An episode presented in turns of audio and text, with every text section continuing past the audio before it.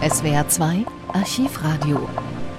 Entführt nach Ostberlin Teil 10. Wir sind nun im Jahr 1961. Zwei Monate vor dem Bau der Mauer wird der Gewerkschafter Heinz Brandt verschleppt. Brandt war 1958 aus der DDR geflohen und Redakteur bei der IG Metall in Frankfurt. Im Juni 1961, während einer Reise nach Ostberlin, wird er betäubt und entführt, was die Öffentlichkeit aber erst viel später erfährt. Die Einzelheiten werden wir noch von ihm selbst hören. Wenige Tage nach der Entführung informiert ein Mitarbeiter des Berliner Innensenats die Presse über die ersten Ermittlungsergebnisse. Dass Heinz Brandt Opfer eines Menschenraubes wurde, steht außer Zweifel. Hören Sie ein Gespräch mit dem Beamten des Innensenats, der die Ermittlungen leitet. Gibt es Hinweise dafür, dass Herr Brandt freiwillig die Zone oder Ostberlin betreten haben könnte? In der jetzigen Situation kann man naturgemäß noch nichts Sicheres sagen. Aber so viel steht doch allein schon nach der Vergangenheit des Herrn Brandt fest, dass es als außerordentlich unwahrscheinlich bezeichnet werden muss, dass er äh, das Gebiet von West-Berlin freiwillig verlassen hat. Herr Brandt ist schon vor 1933 kommunistischer Funktionär gewesen, noch in jungen Jahren.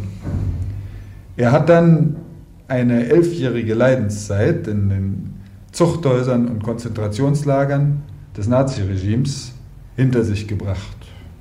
Und es mag vielleicht in gewissem Grade verständlich sein, dass er nach 1945 zu seiner alten Partei, der KPD, später der SED, wieder zurückgekehrt ist und dort maßgebliche Funktionen übernommen hat.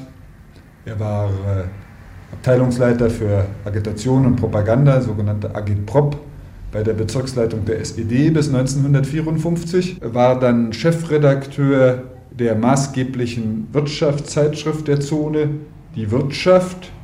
Und in diesen Jahren sind ihm dann diejenigen Überlegungen gekommen, die dazu geführt haben, dass er einen scharfen Schnitt zum Kommunismus gemacht hat und in den Westen gegangen ist dass ein solcher Mann mit einer solchen Vergangenheit in, äh, freiwillig wieder in die Zone zurückkehrt oder gar, wie es äh, von kommunistischer Seite behauptet worden ist, sich als Agent, als Spionageagent betätigt, äh, ist doch wohl äh, kaum anzunehmen.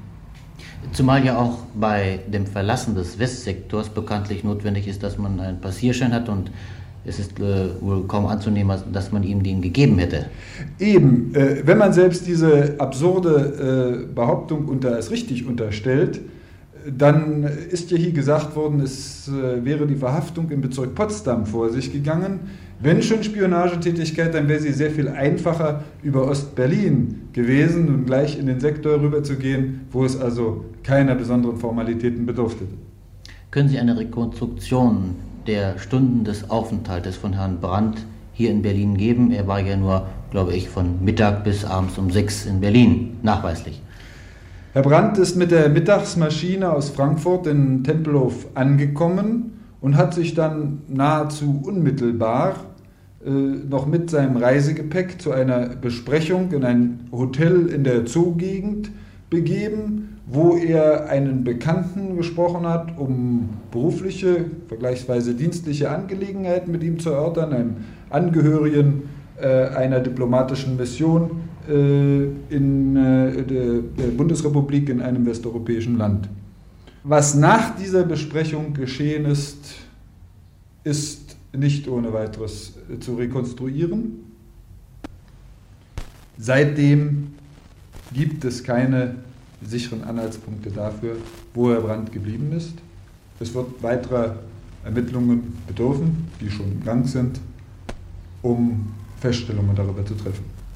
Die bisherigen Ermittlungen geben jedenfalls keine Veranlassung, die eingangs geäußerte Auffassung, dass Herr Brandt nicht freiwillig oder aller Voraussicht nach nicht freiwillig in die Zone gegangen sein kann, zu ändern.